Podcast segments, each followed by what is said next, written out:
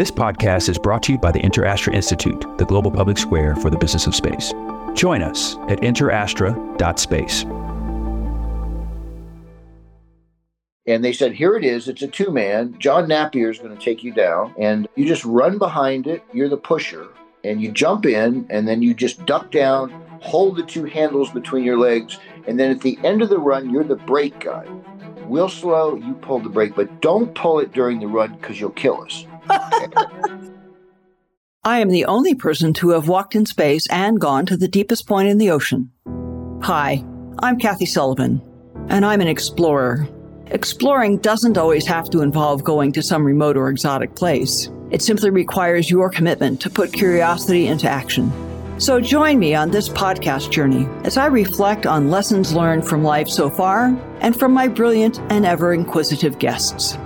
We'll explore together in this very moment from right where you are. Spaceship not required. Welcome to Kathy Sullivan Explores. Before we take off, I have a gift for you. I believe that no matter where you are today, an active thirst for knowledge will help unlock your ability to live a life of meaning and happiness.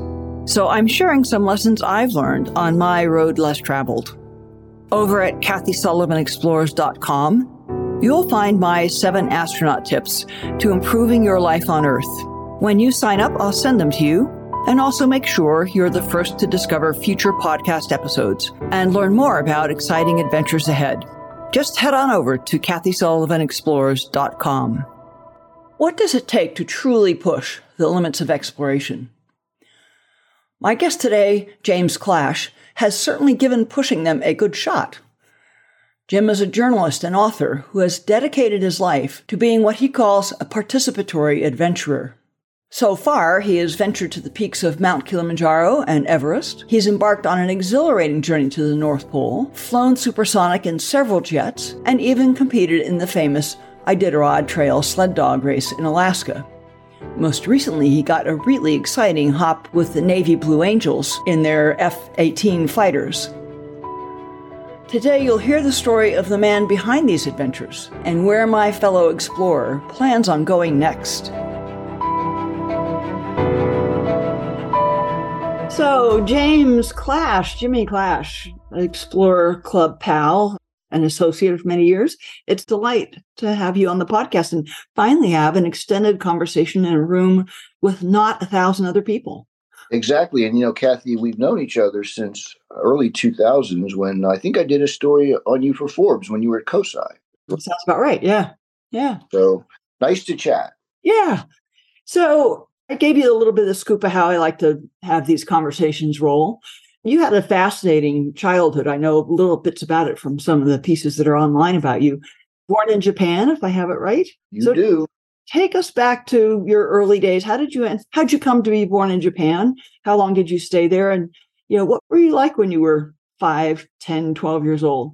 Well, my father was stationed over there as a civilian with the army, and he uh, managed the post exchange, the PX. Yeah. So brother and I were both born. I stayed there four years, and then we moved to Maryland, Laurel, Maryland. My father was at Fort Meade for a while, and then he left. He was doing the PX there, and then he left and went into private stuff. I was uh, a fairly adventurous kid in terms of geekiness.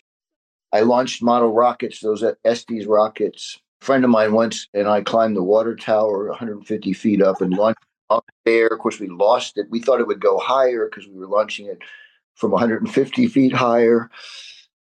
I was a ham radio operator. I started in, when I was 13 years old, built my own radios with a novice class license. Then I got my general class, built my own antenna. It was an old ZL special wooden antenna with bamboo and then wire on it. And I talked to New Zealand. It was New Zealand ZL. But I worked 100 and diff- 120 different countries by the time I'm 18 years old. You came back to Maryland, and so it's in Maryland that you're ham radioing and building tall towers and all those sorts of things. What, what kind of kid were you at school? You know, in the beginning, I was real goody goody. I can tell you a funny story. In second grade, we did something called Queen of the May, which is, you know, the Blessed Virgins, whatever. And we vote for this most popular girl in the class. And I was at St. Mary's School, Catholic school.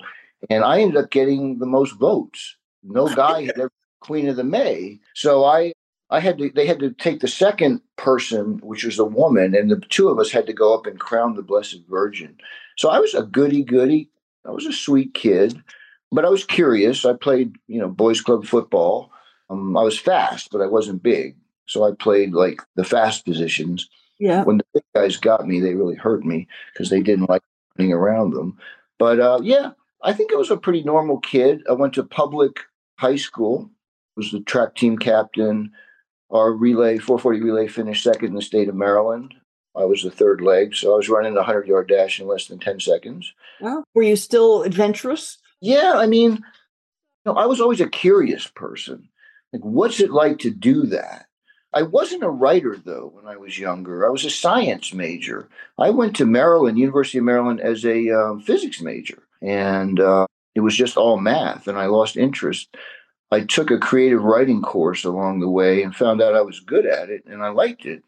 And I wrote short stories. I became the editor in chief of the literary magazine at the University of Maryland called Calvert. Had a couple of my short stories published. Switched my major from physics to English big Hemingway fanatic and Fitzgerald, the old lost generation of American writers. And then I, uh, when I graduated, I, and I worked for the school newspaper, the Diamondback. And when I graduated, I went into journalism. It was an aviation magazine, by the way, called Airline Executive. Our big competitor was Air Transport World. And I worked on K Street in Washington. I thought I was a big deal. How'd you uh, land the first job? It's interesting. We had to do a project in our field of study, and we had to interview a professional. And I went to this place called the Elizabeth, where I was a lifeguard during the uh, winter indoor pool to make money because I had to pay my own tuition and everything. I lived at home and I commuted to University of Maryland. And this lady came down there all the time swimming, and her husband was Joe Murphy, editor in chief of this airline executive. So I went up to their apartment all scared and everything. It was a pretty fancy place. And I interviewed him, and he needed somebody to do some copy editing for his annual airline issue, the big issue like the Forbes 400. We, you know, yeah. and uh, I came in and I did a good job, so he offered me a full time job. Cool. So how long did you stick with that? And you said in some of your online materials you did a stint in advertising. You did a stint analyzing mutual funds. I mean, was that still all journalistic? Yeah. What happened was minor I, foray into investment banking? I didn't do that. My all my they make a lot of money. I don't, but I have a better life in terms of experience. No, what happened was I used to pass the Deak-Perera office. This was in 79, 80, and every day the price of silver was going up. And then it dropped, and I said, I got to get in on this. I'm going to make a lot of money. So I went out and took a loan out with my father, and I bought a 100 ounce bar of silver for 2,400 bucks. A week later, the price of silver went to 10. I lost 60% of my investment. It never really recovered. And I realized I need to learn about business. Hmm. I'd never taken a business course in high school, college. I just, that was, ugh, you know, physics is cool, English, but that's crass business. And, and also this big MBA craze. It was on the cover of Time yeah. everything. And so I thought, well, I should go get an MBA, not knowing anything about it. And I applied to Maryland's night program and I got in. But then my real goal was to go to an Ivy League school because those were the ones featured in this Time magazine. And my mm-hmm. people from my background don't go to Ivy League schools. We don't. And I got into Columbia. And when I went to New York, I'd never been there. I was scared because all the kids there were Princeton, Harvard, dads were CEOs and stuff. Jocelyn, Jocelyn Javits was there, the governors, whatever. Yeah, that, that would have been the daughter of the mayor of New York? Uh, she's governor, I think, but governor? it was whatever. It was not the, maybe it was the daughter. She had a daughter or granddaughter, but she, okay. her name Javits, and, you know, they donate a lot of money. in New York. Um, Anyway, so I went to business school and I majored in marketing and finance, but I initially I just majored in finance because that was the cool thing to do. But then I started interviewing for jobs, banks, so boring. I said, I can't do this. So I picked up the double major. I went into the ad business at Grey Advertising on the Procter and Gamble business, which was pretty boring in itself, but at least it was advertising. Yeah. I was an account executive and I managed Puritan Oil and Duncan Hines chocolate chip cookies when they rolled out that mess, the soft cookies which bombed. And from there, I went to Ally Gargano um, and I worked on the uh, uh, Pfizer business and the Dunkin' Donuts business. We made all those time to make the donuts ads back Yeah, yeah. in the eighties.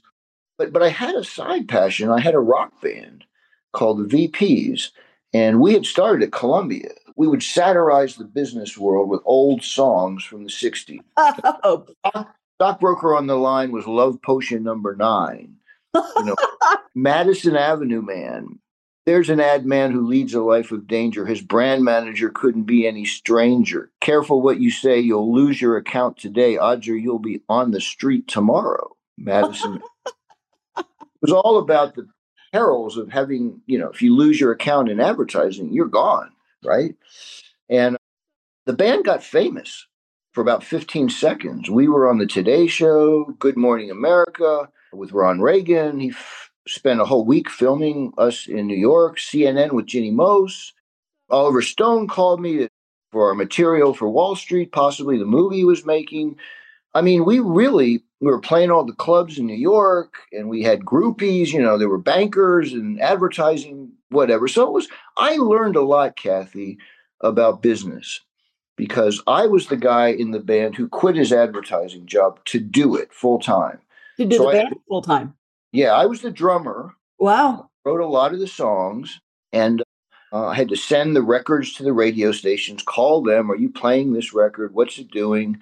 I had to raise money on Wall Street. I raised $100,000 for D.H. Blair to put the company together, to put out the records, the TV commercials. We sold it on direct response ads at night on CNN. Wow. And, and we did okay. I mean, it was a great gig. Unfortunately, in 87, when the market collapsed, big stock market crash, all the yuppies that were buying our stuff, it wasn't fun. Yeah, wasn't. So, so I had a, skin, a stint in rock and roll, and then from there I went back to the ad business on MTV. I was helping with the MTV ads at a Fred Allen was the agency, Yeah. and then I realized I don't want to do this. I want to go back into journalism. That's my calling. And it so happens that this woman, her sister, producer with Good Morning America, worked at Forbes. And she said, Do you want to get an interview at Forbes as a reporter? I'm like, Well, how much? She said, You're going to take a big pay cut to do this. So, was it about journalism? I mean, that's an interesting moment where it crystallizes for you that this is a calling, not just you know one of several ways to do work and make make a living. Can you put your finger on what it was that spoke to you? That really, what was it about journalism? Honestly, for me, and this is in the very beginning, I went on to do the George Plimpton thing, but it was truth versus crap. And advertising, I try to vision it as a pyramid. And on advertising, you take a little point and you pile layer and layer and layer bullshit on top of it until you get this obfuscation of the truth or or whatever. And in, in journalism, you do just the opposite. You take that crap and you try to narrow it down to a point, which is the truth. And I like that process. And I'd had it before, and I was doing just the opposite in advertising, and I just felt like a shill. And so I, I made the move. I took a, a quarter of my pay to do it. But I was married at the time, and, and my, my ex wife was very supportive of it. She was a banker, and we had met at Columbia. I went for it, and it was it was risky. You know, in the beginning, because I had an MBA, they hired me to do mutual funds and the stock market. But then I had done this climb of the Matterhorn, which was pretty tough. I was an amateur mountain climber on the side. Yeah, I had a side passion of climbing mountains. I climbed Aconcagua in Argentina, 23,000 feet without oxygen. That really took it out of me. But I was an amateur. Well, now, how did that get started? I mean, you were. This is this is the follow on to climbing the water tower. Well, that was the first time. And then as a kid, I climbed Mount Washington when my parents took us camping, and that was fun. And then I climbed Mount Mansfield in Vermont. And actually, the climbing began when I went to Jackson Hole for the first time, Wyoming, with my, my wife at the time. And we saw these mountains as we flew in. They, they call them the Alps of Wyoming. And I just couldn't believe I wanted to climb one of those. And there was an article by Ed Webster in Time Magazine or Newsweek that I read on the way over about him climbing Everest. And I thought, man, I got to try that. So that particular trip, I did manage to climb the South Teton, came back, climbed the Grand couple of times. Lori and I bought a place in Jackson Hole, for summer. We rented it out. Did you do some formal training or did you just kind of cobble it together? Or those are big peaks with a lot of you know hazard to them if you don't know what you're doing. We did take a basic climbing class.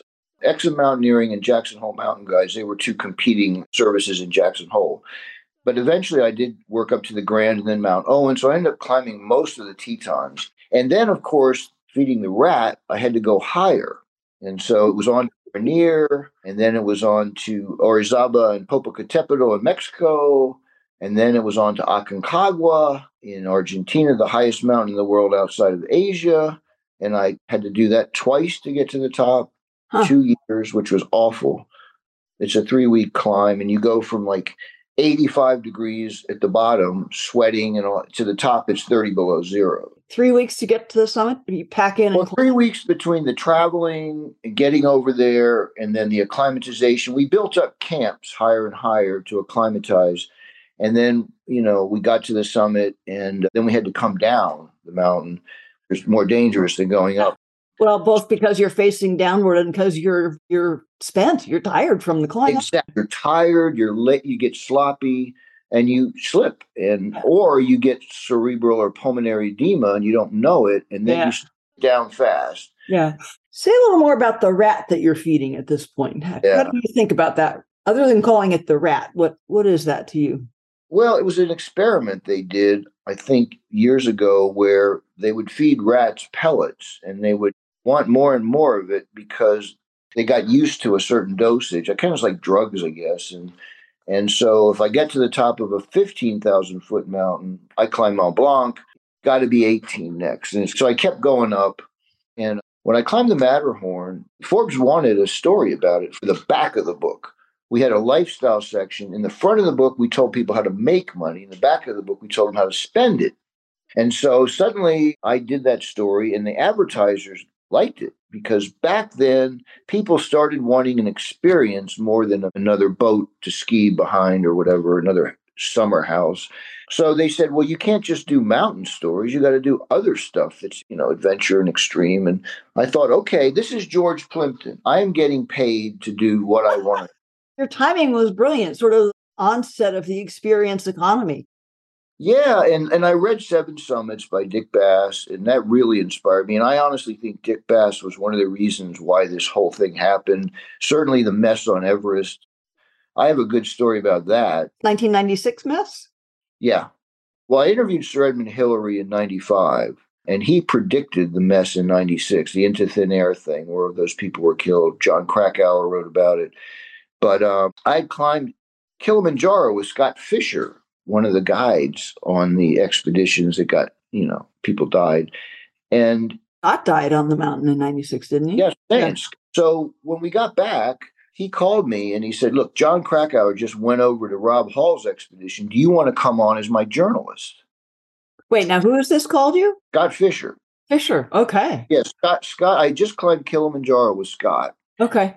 We got back in January of '96, and May is the time frame for Everest one, right?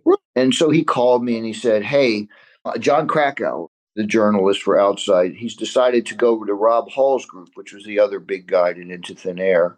And would you like to come on as my journalist on my expedition?" And I thought, Sandy Pittman is on your expedition. And she's going to get somebody killed. She was that socialite from New York, married to Bob Pittman from MTV she was notorious. I don't want to get into all that because I really went off the rails and got quoted about her all over the place, Vanity Fair, because I think she got a lot of people killed. But anyway, that's a side story. And I didn't feel I was ready for Everest. And, and Scott said, No, you are. It's a yellow brick road to the top. Ah. And I saw you on Kilimanjaro, and I'm like, Kilimanjaro ain't Everest. It's a walk up. It's high. It's 19,340 feet, but Everest is 29,028 feet. No. So I turned it down. I actually went to Tim Forbes, who was a mountain climber, and asked him if he wanted to do it. He goes, no, no. So you saw what unfolded. Yeah. Got- for those who don't remember, there was uh, basically a massive traffic jam on the last segment of the climb. Too many people going up and trying to go up. A pinch point that used to be called the Hillary Step. It's fallen away now. but that was kind of the single file one at a time point that you just had to get everybody through and you know the pressure of these guys paid me to get them to the summit and there was a guy that had tried a couple times before and got to get their itis which as a pilot you know is something that's always eventually going to kill you and people kept trying to go up well past the time they should have been turned around and headed exactly and a yeah. storm came in and most all eight or nine of them died on the way down. Sandy Pittman did survive. A friend of mine, Beck Weathers, was was climbing. I had met him on Aconcagua. He was good at altitude. We'd play cards at 18,000 feet because we were bored in the camp, and he'd always win, so he could think the best. And anyway, he was on that Everest climb, and he ended up losing his nose and his hands. And he was a, I think he was a pathologist. So, you know, there were a lot of injuries and deaths on and I think I thought we might have learned a lesson from it, but we didn't. It just drew more people to Everest and a lot of amateurs who shouldn't have been up there. You know, the ones who go out and buy the the eighty thousand dollar in gear but didn't know how to use it and and all that and and the real mountaineers like Conrad Anker and all those guys were just like shaking their heads. But same time, they were trying to make money taking these people up, and the Sherpas the same thing. So oh, yeah, well, anyway, yeah, the only way to make a living for the locals. Right, is the attraction. Yeah, and they made all their money in the season. The Sherpas, they were really underpaid. You've done an amazing. I mean, I love the way you title yourself, the refer to yourself as a participatory adventure writer, and mm-hmm. it's yeah, it's it's Walter Mitty, George Plimpton kind of stuff in spades. The list that I know is climbing a lot of mountains, flying in uh, any number of fighter jets. You've probably piloted the same kind of jets I've flown in the back of. once or twice. And lots of race car driving. I know just last week, I think you were racing people. You were driving people around the track at Daytona. Uh, yes. How many more are there that I've missed? I know you, you have a ticket to fly in space, right? Yeah, that's with Richard Branson and Virgin. I bought it in 2010, and I, every year it's next year and now it's 2023 and richard has flown so and i think there were some problems with the faa and so they're i don't know if they're grounded but yeah my ultimate dream is to do what you did go into space albeit suborbital because i don't have the kind of money that elon musk wants 80 or 90 million for a seat and but yeah i, I can tell you i mean i went bullfighting and broke three ribs with the Professional Bull Riders Association. I got shot with a 38 down in Colombia, Bogota, to test the bulletproof jacket. It really hurt. I had a bruise for six weeks, but it worked. I bobsledded with the U.S. Olympic team at Lake Placid from the top of the hill, which was the most violent thing I've ever done. Really? I mean, I pulled nine Gs in an F-16 last March over Alaska, and you know, with with one of the I was it Ileman Isles, Isles yeah, in the bobsled, you're being jerked one way, six G's, another way, five G's, up and down, on the side. And you do 20 turns in less than a minute at 70 some miles an hour. Wow. I swear to God, it's the most violent thing I've ever done. You watch it on TV, it looks pretty easy. It's not. You know, it took me three years to fill out all the forms, get the EKGs. This guy, Sandy, was really wanting me to do it. No journalist had ever done it. And finally, I go to Lake Placid. Oh, Sandy? Sandy Cagliari, he was like the head of some Olympic thing with the bobsledders and, okay. you know, practice every night up there at Lake Placid. And so I took a train up there and I really wasn't sure what I was in for. All I know is I had all the forms signed, you know, death, whatever, all that crap, you know, I sign every time I do one of these adventures, liability releases. And we went up to the top of the hill and they said, Here it is. It's a two man. John Napier is going to take you down. And you just run behind it. You're the pusher. And you jump in. And then you just duck down, hold the two handles between your legs. And then at the end of the run, you're the brake guy. We'll slow, you pull the brake, but don't pull it during the run because you'll kill us. no, no, not that handle. yeah. And I think that was the headline or something. Don't pull that handle. But but anyway, we went down, and I swear to God, after the first turn, I wanted to be out of that thing. I just did not want to be there. And I'd done a lot of stuff. And we get to the bottom, and this Sandy comes running. Well, how'd you think that was, Mr. Forbes adventurer? And I went, You guys are nuts. and he said, Well, we're going to go back up. We see that there's all these bru- cuts in your helmet. He said, Oh, yeah, I was trying to look up. You don't try to look up because I was banging into the side of it. And I almost got knocked out once. So I said, No, I'm not, I'm not doing it again. They said, You went through three years of this stuff and you're not going to go down again? And then I said, No. And they said, Well, Laird Hamilton came here, the big wave surfer, and he wanted to be a professional pusher. He wanted to go with the Olympic team. He went down one time with John Napier. He walked away. He said, No, that's not for me. Said, Oh, okay, Laird Hamilton, huh? And then they said, Yeah, and Chris Chelios, the Detroit Red Wing uh, captain of the hockey team, he did it. Said it was like playing a whole game of hockey in a minute, and he wouldn't do it. He wanted to be a pusher too. So they goaded me actually to go up and do it again because obviously, so I did. I went back up and I did it a second time and it was worse. And I wanted to get out after the first turn. And when I got out, could not walk straight for a few days. I was, my equilibrium was screwed up. But here's the funny part John Napier was 16 years old, the guy who took me down, the Olympian. And we went to celebrate at the Mirror Lake Inn for a beer. He couldn't drink beer. He had a milk and I had a beer. And this guy had my life in his hands, and he's drinking a milk because he's not old enough to drink a beer. And I, so, but for your listeners, it is a violent experience. And uh, you know what else have I done? I skied to the South Pole, as you know, just the last degree, and spent three days. But that's sixty miles. Yeah, seventy something. There's yeah. not a whatever. It was hard. It was cold. It was a summer, but we we were pulling hundred and some pound sleds behind us. Yeah, and there's no such thing as warm summer at South Pole. It's yeah, ten thousand feet elevation for starters.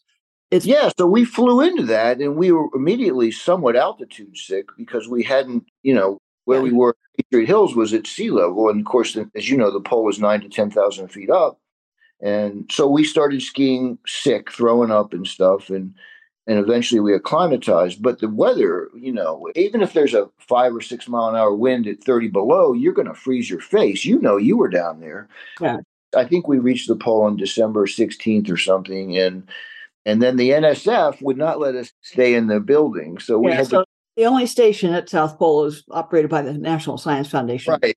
And is very adamantly not open to adventurers who just need a warm shower. So you decided to do this. You you picked this bed. Now you lie in it. well, yeah. And honestly, we were supposed to be picked up, but the weather closed in, and we had to camp on the pole for three nights. Which, in, in retrospect, was great because we got to look at the telescope from Caltech and the generators where they generate and the funny story about this is, is I brought my first book, Forbes to the Limits, which you're in, I believe, and I, I took it in my sled all the way to South Pole because I wanted to put it in their library. And so they were very appreciative and they said, look, if you give a talk at our mess, whatever transition hall, yep. yeah, we'll let you guys take a shower. My friends on the expedition, like, okay. So I you gave, talk. I gave an hour talk at the South Pole left them my book and they let us take a shower, but they certainly didn't let us. And also, the old dome there was almost covered up. They had the new barracks, but the good story there is this goes back to my childhood ham radio.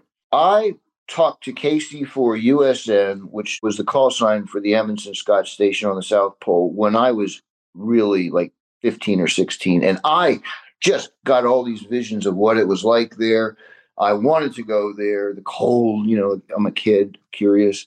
And it took me a long time to do it. But I, I got on the radio down there on the South Pole because I wanted to give somebody else the thrill of talking to the South Pole. Unfortunately, the, the static and the conditions weren't right, but at least I got on and called CQ. But that was in the old dome. So, how do you get all these gigs? I mean, you clearly have built considerable network of contacts, and it, it can't hurt to have the Forbes label behind you, but is it just rooting around and talking to folks and chutzpah uh, come to you? I, a Forbes journalist writing about my expedition you know, could be a helpful thing. Well, Forbes certainly helps. It's the name.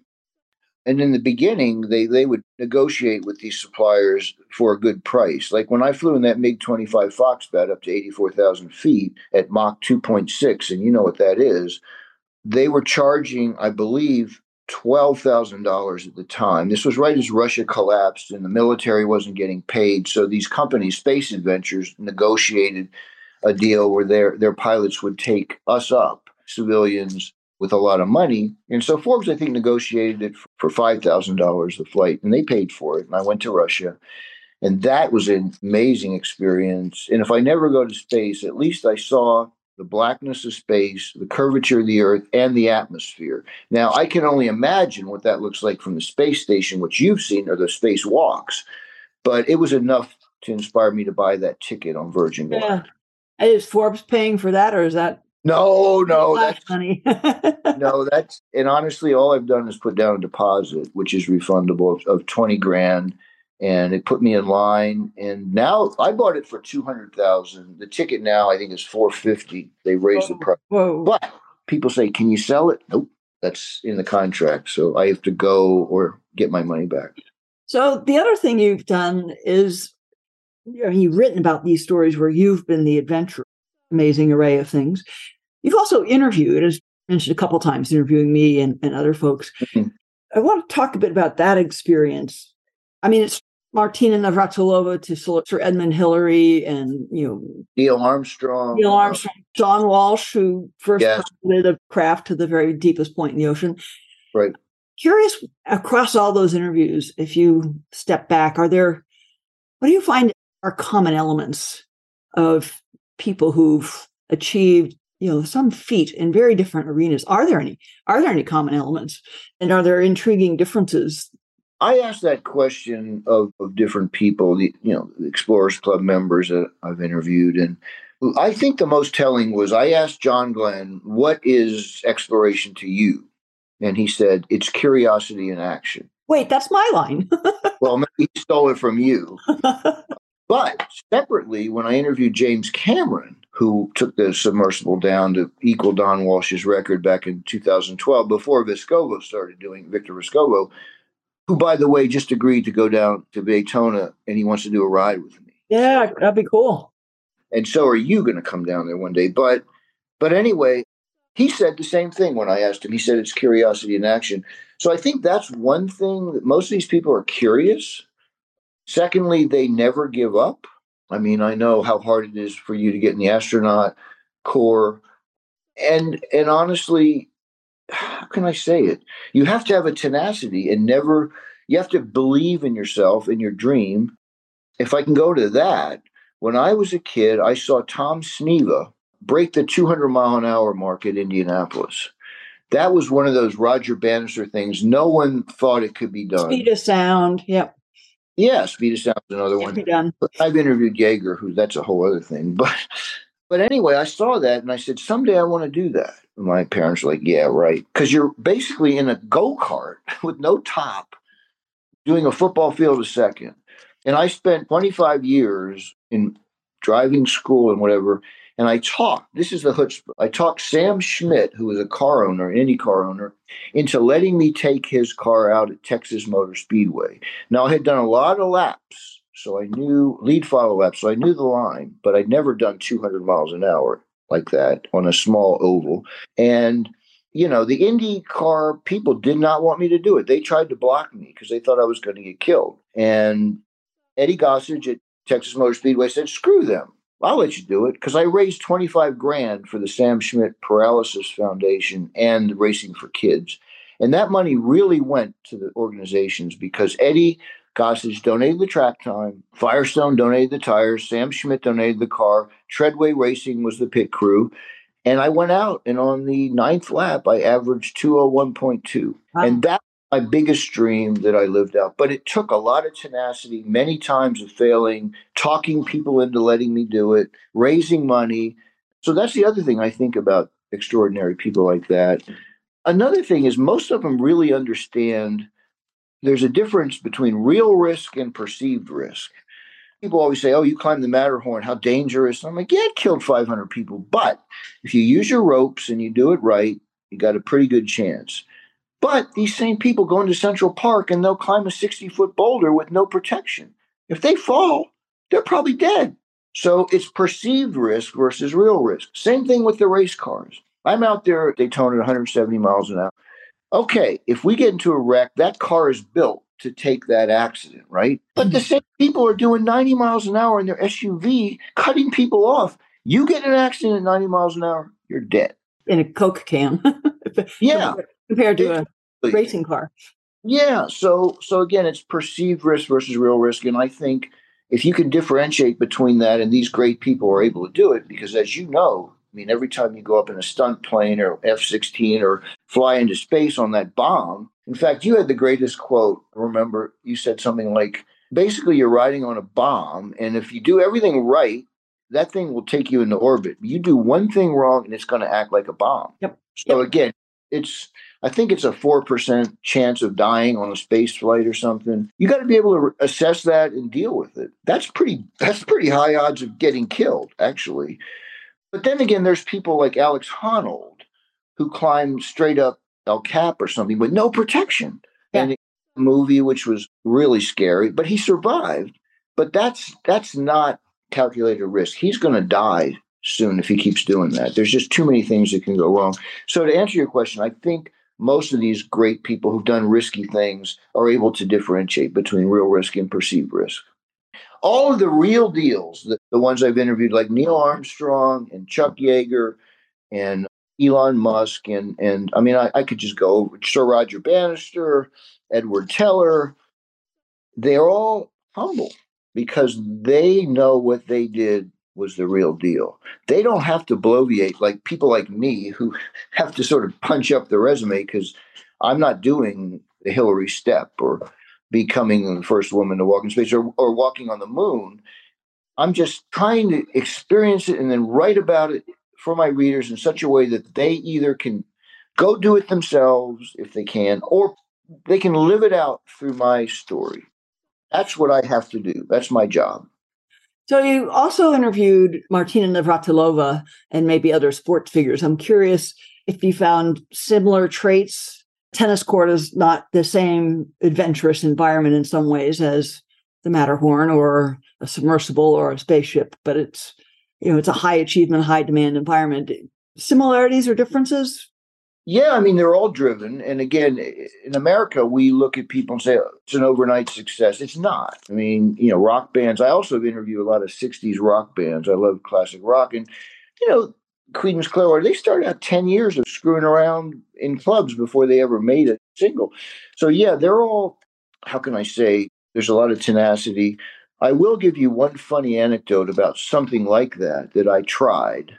I used to have a Forbes TV show called The Adventurer. And after Sasha Cohen, the figure skater who won the silver medal for the United States at Torino, did that and I just loved watching her skate because she she could do the artistic side and she could do the jumps. And she fell twice in her long program and still won the silver medal. I wanted to know what kind of tenacity it took to get up and keep skating. And so before the show, we started talking. She goes, "Jim, I know you drive cars fast. Would you would you take me out and show me how to drive a Lamborghini?" I said, "Yeah, if you give me a skating lesson." so I took her out in the Lambo. She had it up to 130 on the 405 in no time. That was the dangerous part of the of yeah. the story, correct? Well, I went to the Aliso Viejo Ice Palace. Never been on skates in my life ever. And she took me out, and the Forbes video crew was there, the whole thing. And she's pulling me along, and it's kind of neat. And I said, Well, you know, I'm the Forbes Adventure. I got to do a spin. And she's, Jim, I don't think that's a good idea. Uh, and so she said, Well, if you really want to try, crouch, swing your right arm like you're going to punch somebody, and you'll go around. Okay, cool. Next thing you know, I wake up in an ambulance. Uh, I have fallen. I have a level three concussion, blood all over the ice. I was knocked out for two minutes, and I, I don't even couldn't remember my name or anything. And to the hospital, and um, I spent the night, and I learned that be prepared. Don't screw around with an Olympian when you don't know what you're doing. And and when they advise you to maybe not try that, maybe you don't want to try it. right, because I, you know, had to push pushy, right, and I didn't assess the risk. And you hit ice, it's like concrete, as you know. And and anyway, the good part of that is Sasha, her mother, and her daughter, her sister became good friends after that. And Natasha, her sister, interned for me at Forbes.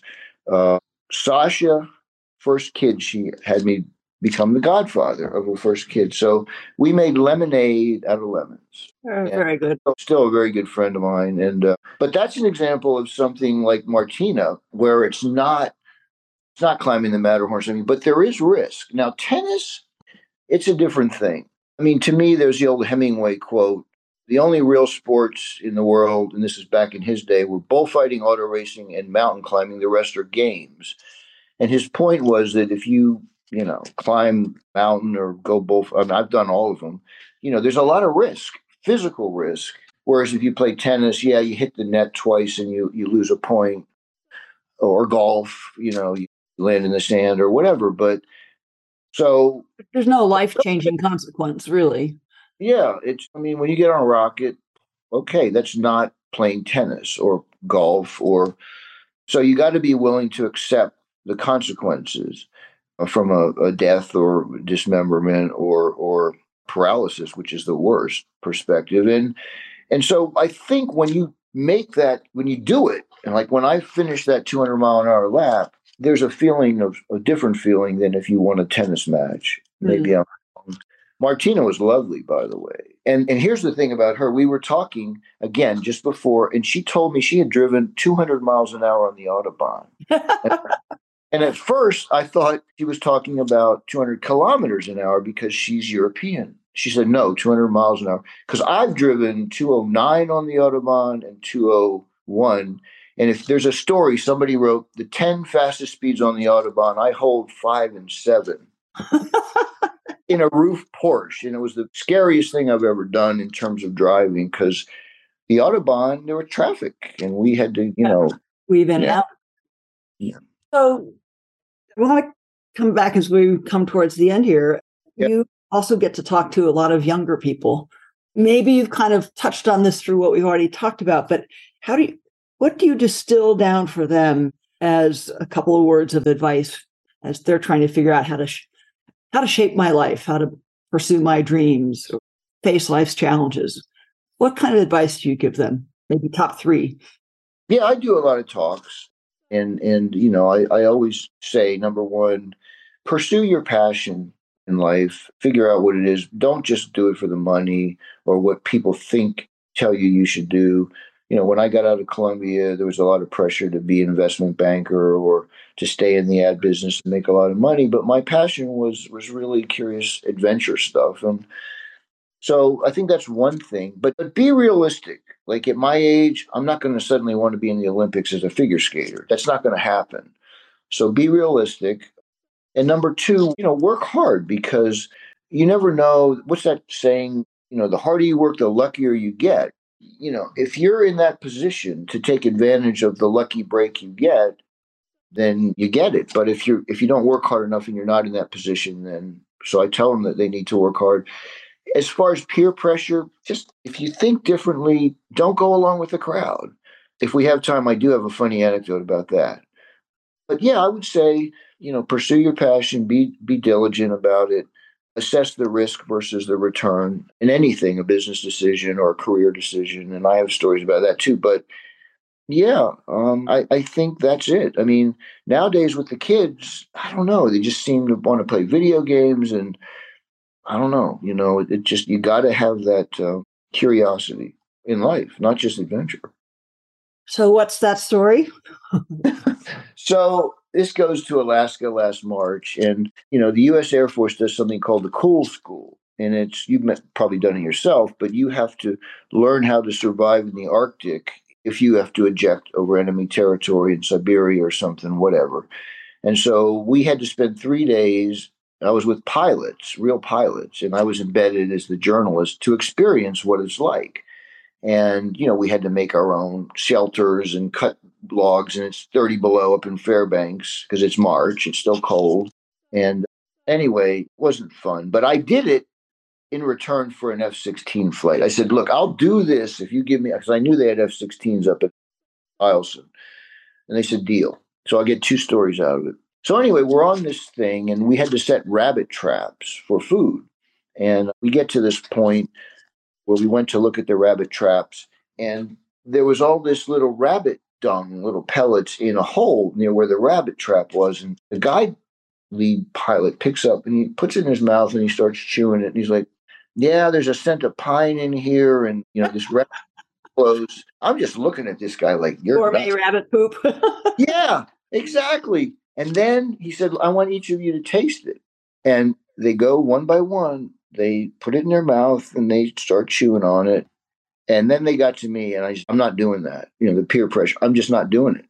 And they said, Oh, come on, Jim, you know, you got to experience this. And finally they said, Oh, it's just chocolate. We played a joke on you. This was, we put it in here earlier. so they played a practical joke on me. And, and for me, you know, it was it was interesting. The peer pressure. I didn't bow to the peer pressure, but that's my point with young people. Don't always bow to the peer pressure. You do what you think is is right. And in high school, that's kind of what I did. Yeah. So yeah. So it you know, I mean, I got a million stories, but we don't have time for them. But I mean, I have lessons in life stories at Forbes. If you want to hear a good one of those, you can edit these out. But give us the lesson in life story. So you know, I was a journalist at Forbes, just started. They make us fact check when we first start. I even had to fact check Trump once, but that's a whole other story. So you fact check and then you write your stories on the side and you compete with the staff writers and the other people. And if you get your stories in the magazine, then you eventually get promoted. So I had been there about five months and I had written this story uh, called Survivalist about Mountain Travel Sobek, an adventure company, and, and uh, the rafting company, I'm sorry, Mountain Travel and Sobek. And they both got into financial trouble and they had to merge, even though they were sort of competitors. So I went out to California and I wrote that story. And Forbes had a gym, and I'm upstairs in the gym getting dressed next to the managing editor of Forbes, a guy named Lawrence Minard. I didn't even know he knew who I was. And he goes, Hey, Clash, I love that story you did about that rafting company, whatever. He said, I'd really like a story about mountain climbing, which I do. And here's the backstory. When I finished that story about mountain travel, so they asked me to go to Antarctica to climb virgin peaks on the Palmer Peninsula which to me, oh my God, I've never been in Antarctica, Virgin Peaks, we get to name them. So I pitched it to the editor of the section, the life section, a guy named Bill Flanagan. And he just looked at me and he said, I think our readers are more interested in bikinis on the beach and those kind of stories. He didn't turn it down, but he basically did. So my dilemma is I'm up in the gym, managing editor. He basically says, I want you to come down and pitch me that story because I said, Oh, well, I have this idea. But the crux was at that moment, I had to make a decision. Is it worth the risk of alienating that section editor by going over his head to the managing editor?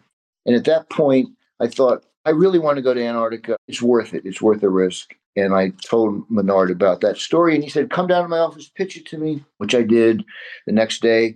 And immediately he turns around, You got it, pal let and he starts typing a note to this other editor, the section editor. I'm like, oh my God, I didn't even have a chance to tell him. I walk up to the section editor's office and he looks at me and goes, okay, you can go. But as far as I'm concerned, you're screwed here at Forbes.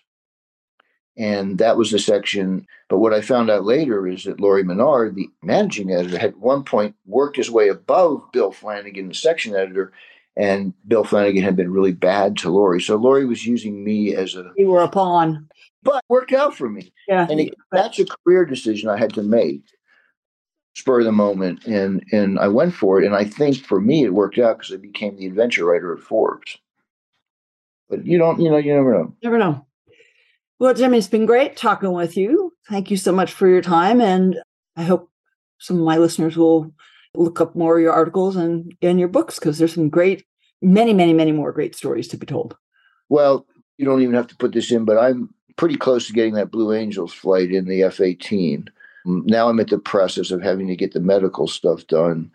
So I have to go get a physical and all that. But I would love to do that because I've been in the 15, the 16, the MiG 25 Foxbat, the C 130, the T 38. I mean, I've been in all of them. The pilots always look at me like, what? Because they haven't been, but they fly the planes. So I'm I'm lucky in that respect. I've gotten to do a lot. And again, I think it's because of the Forbes name and my tenacity. Yeah. Yeah. Well, I can't wait to hear about your Blue Angels flight. Hope it works. Thanks so much for joining me on today's mission. For more solo shows and deep dives with incredible guests, along with all the ways to get the podcast and much more, head over to KathySullivanExplores.com.